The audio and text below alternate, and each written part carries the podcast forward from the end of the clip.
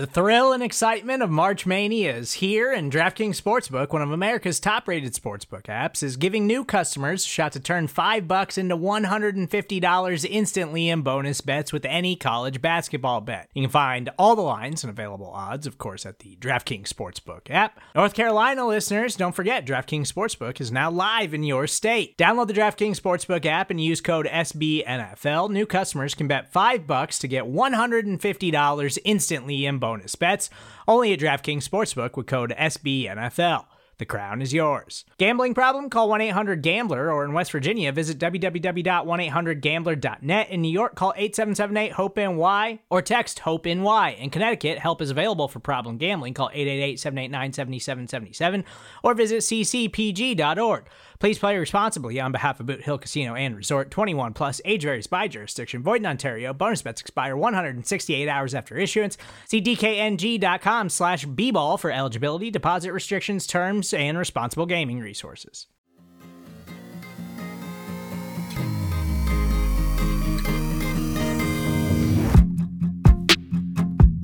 And you're listening to the Chris and Joe Show presented to you by SB Nation and Big Blue View. I'm Joe DeLeone, joined by Chris Pflum, And today we're going to be discussing the New York Giants' recent loss to the Arizona Cardinals. They've suffered three straight losses and now have a record of 2 and 5 on the year after falling to the Cardinals 27 to 21 game that was a torrential downpour and featured multiple attempts for the Giants to come back. As usual, folks, we're going to be providing our quick takes, our immediate reactions after the game, letting you know what's on our minds, and then giving you the deep dive on Tuesday morning after we take a look at the film. So, as we do usually, we're going to be taking a look at the positives and the negatives, discussing both sides so we're not overly pessimistic after a pretty poor performance for the Giants. But the first positive that we have in this game is that Daniel Jones flashed his mobility like we've seen multiple times, and he had 35 yards rushing in the game. However, that does come with a very small asterisk next to it. Yeah, definitely. Uh, him being able to evade tacklers, evade sacks, extend the play, and pick up some first downs on his own, that's great. That is a dimension the Giants offense really needs right now. But, and this is something we both agreed on before the show, he needs to use it sooner. He has been holding the ball too long. You know, that's something we noted against the Patriots. It resulted in an, in a bad interception against the Patriots. And he did it this game again. He needs to make up his mind quicker about what he's going to do. With an offensive line that's been struggling, it is good that he's been able to escape the pocket. We're going to discuss the offensive line issues very soon in the negatives, but it, it's very good that he's able to make those decisions to exit the pocket and he's athletic enough. Uh, Greg Olsen was talking about how underrated he is as an athletic quarterback, that people don't really acknowledge that. And we continue to see that week in and week out. Now, a number of things need to come together, though, in his play overall for us to feel more positive about how he's playing because there are a lot of bad things that he tends to do in his decision making, like you said, holding onto the ball. He had plenty of chances to tuck it and run sooner, and it seems like those plays where he was holding onto the ball too long, nobody was really open. So those are the times where Daniel Jones needs to realize, hey, I need to get upfield. I need to just get out. Maybe I only get five yards. Maybe I only get three yards. I just need to get something out of this play instead of waiting for something to develop especially because my offensive line is not doing a very stellar job of protecting me.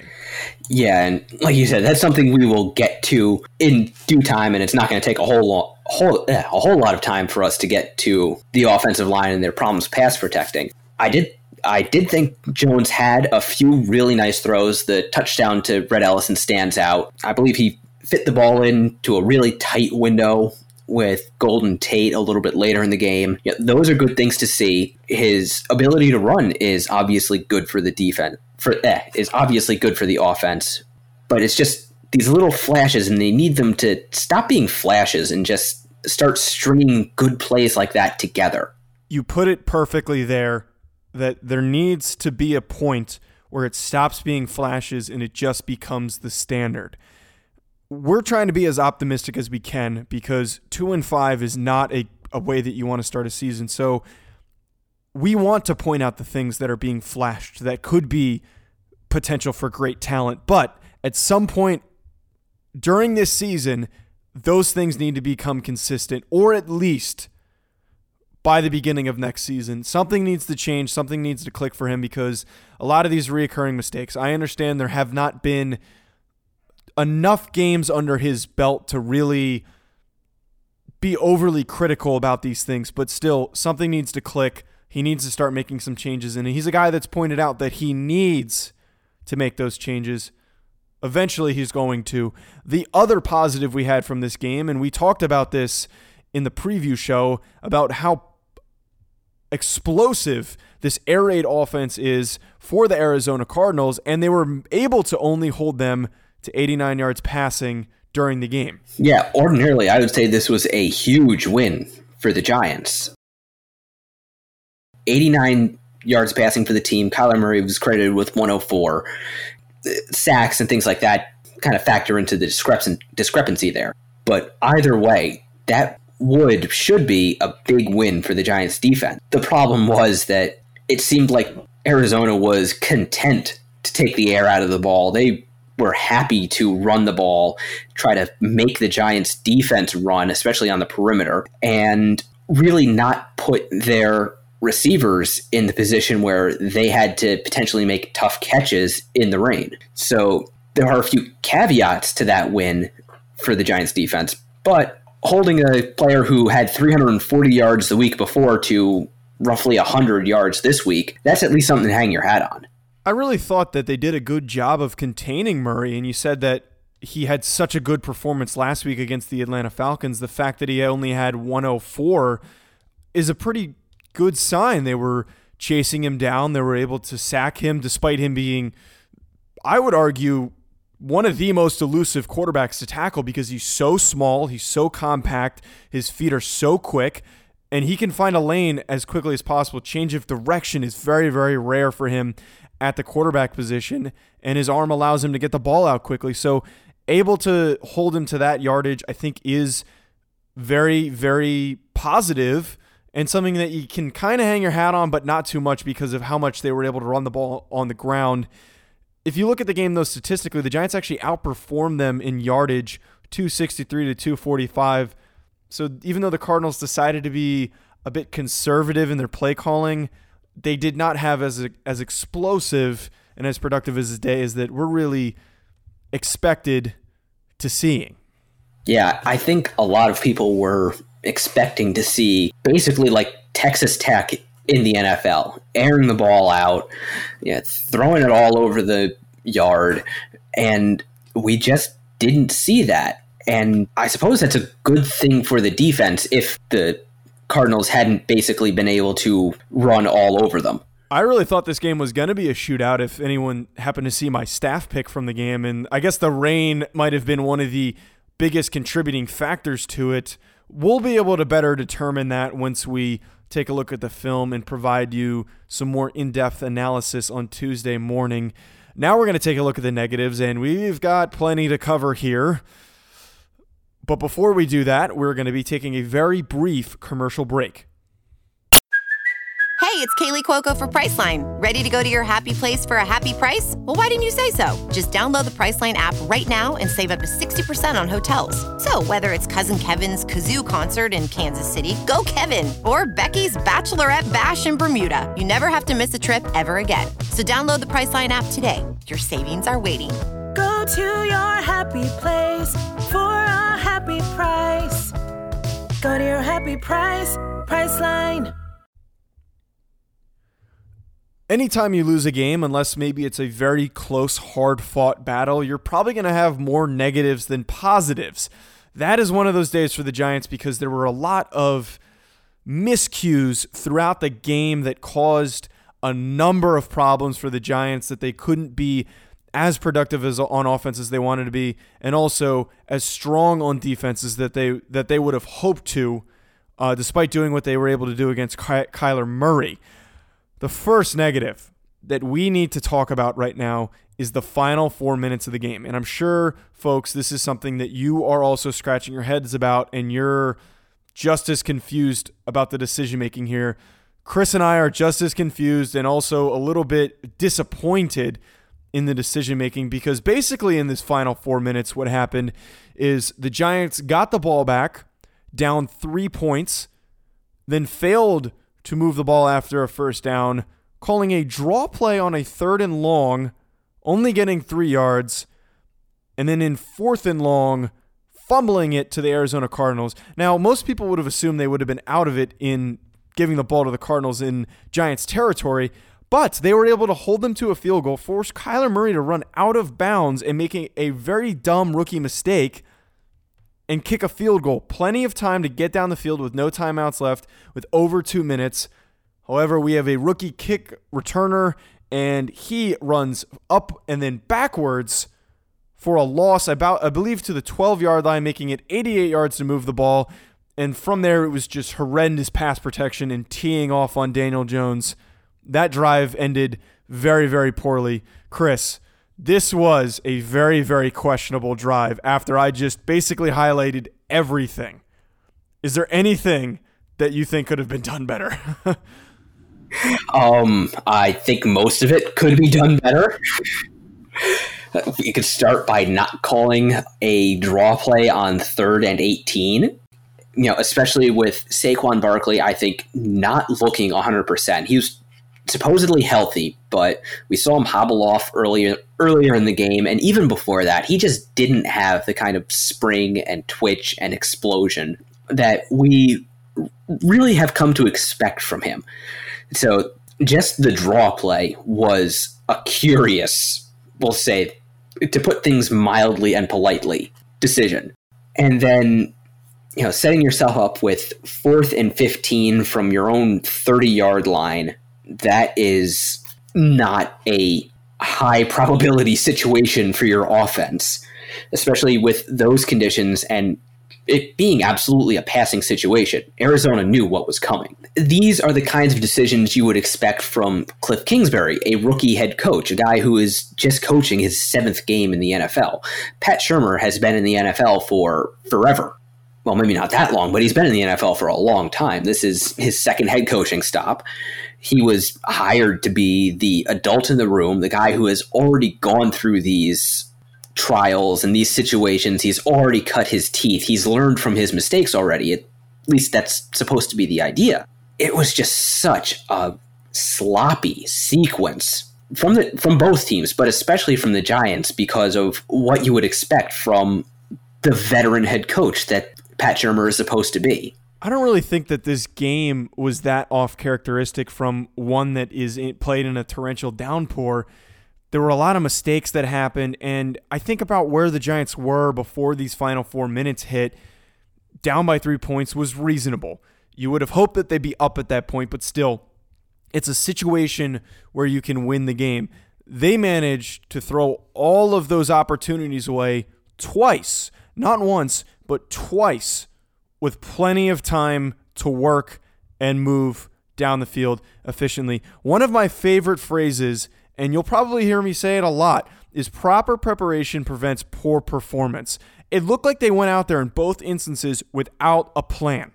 It looked like that they came out with really any idea of what to do because a draw play indicates on third and long, not maybe third and 10, third and long, a draw play in that situation pretty much indicates that you're trying to be as conservative as possible and you don't trust your pass protection or you straight up don't know the best possible play to call in that situation.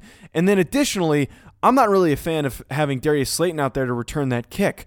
I would rather have Golden Tate, someone who's a veteran Maybe you don't need him to get a huge kick return and get a touchdown on that play, but he could have.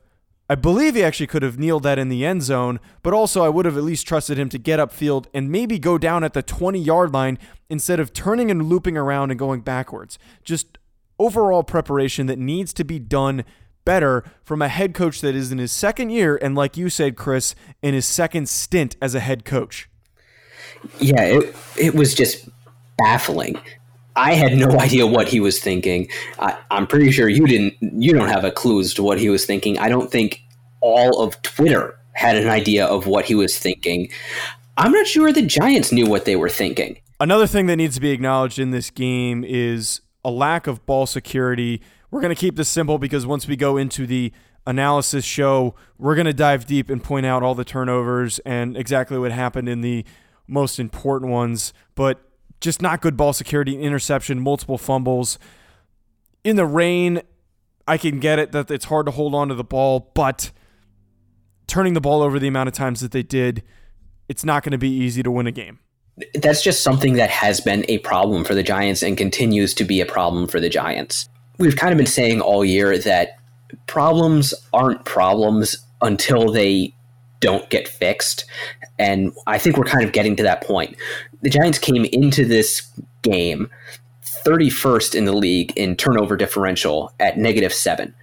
The Miami Dolphins were are 32nd at negative nine. The Giants had a, tur- a turnover differential of minus three today. The good news, they're still ahead of the Dolphins. That's not very good news. They're at a n- negative 10 in turnover differential, and they've closed the gap with the Dolphins. They're at negative 11. That is a serious problem, and it makes it really hard to win a game. You're just not going to win many games if you're giving the ball away two, three times a game it, it's just not a thing that is going to happen consistently. With a turnover margin like that, you're going to continue to lose the amount of football games that the Giants have already lost. The next negative that we have is Evan Engram being a non factor in this game. The Arizona Cardinals had a tendency to allow opposing tight ends to have big performances, and he only had one catch for six yards.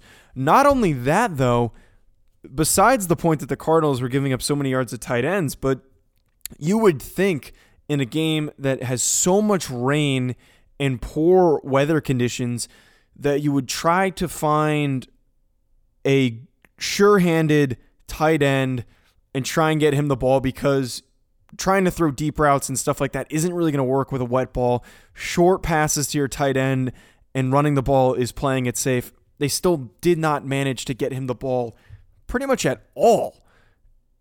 And instead, Rhett Ellison was the one who caught the touchdown. So, an underwhelming performance for Evan Engram.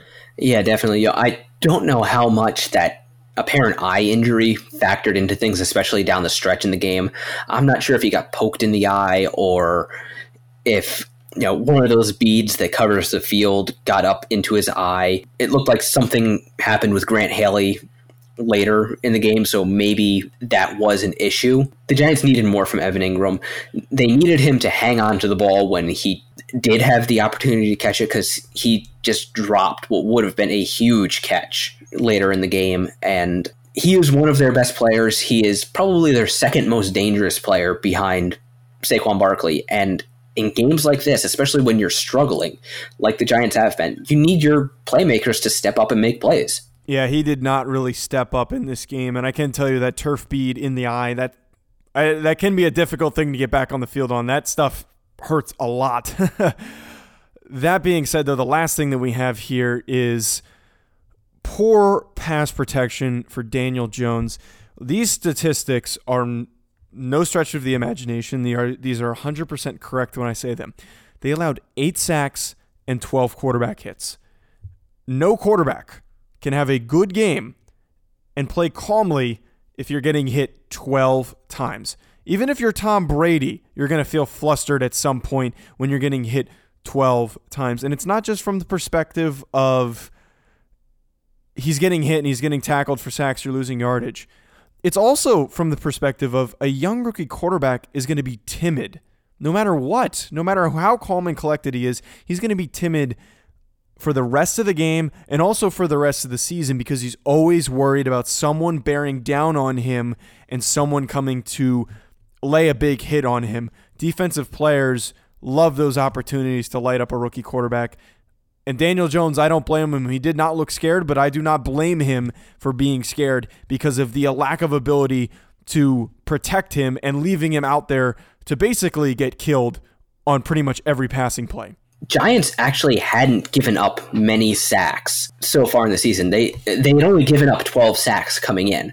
That total is now 20, which is like you say just not good. It's not good in the in the game itself, and it's not good for Jones's development as a young quarterback. For what the Giants have invested in their offensive line, they need that pass protection to to be better. You know, they need Nate Solder to hold up against Terrell Suggs. They need Mike Remmers to at least slow down Chandler Jones. And it they just can't keep going giving up as many quarterback hits as Jones has had. Daniel Jones, that is, not Chandler Jones. We had a lot of Jones on Jones violence this game. And also, you know, Daniel Jones does need to kind of help out his offensive line a little bit. We mentioned it at the beginning with him and his mobility. He has been holding on to the ball too long. There were instances where he could have gotten rid of the ball just like we said against the Patriots, live to fight another down. And that kind of happened again where uh, there wasn't anybody open. He could have tucked it and run. He could have thrown the ball away, but instead he kind of seemed to hem and haw and try to wait for receivers to get open when there just wasn't any place for them to get open to, or have some indecision about whether or not he wanted to run or throw. And those are things he needs to get past. He is a rookie. We saw uh, Kyler Murray make the same mistake. He took a huge sack, lost a lot of yards because he was trying to keep the play alive, trying to make something happen, and the Giants just ultimately left him with nowhere to go. Part of that is on Daniel Jones, but part of it is definitely on the offensive line, and the, the Giants just need better play from them across the board, left tackle to right tackle. As you can tell, folks, we've got plenty to cover in the Tuesday show, so bear with us on Tuesday. We're going to take a look at the at the tape and get back to you so you have a better understanding of what went wrong, what the Giants need to improve on, what can be fixed before their next game against the Detroit Lions as they're trying to slow down and stop this three-game skid that is starting to creep up on them and completely take over their 2019 season. That being said, folks, thank you for listening. As always, be sure to rate and subscribe wherever you're listening to us. Also, be sure to follow the Big Blue View Twitter account at Big Blue View, and also follow Chris and I at Joe DeLeone, D E L E O N E, and at Raptor MKII. Feel free to tweet at us. We're very friendly. We love interacting with people. Uh, I love tweeting about special teams if anyone has not noticed and doesn't follow me. But again, feel free to follow us, tweet at us, let us know what you're thinking. I love interacting with people, so again, like I said, feel free. Also, lastly, follow the Instagram account at big underscore blue underscore view. Have a wonderful rest of your day, folks.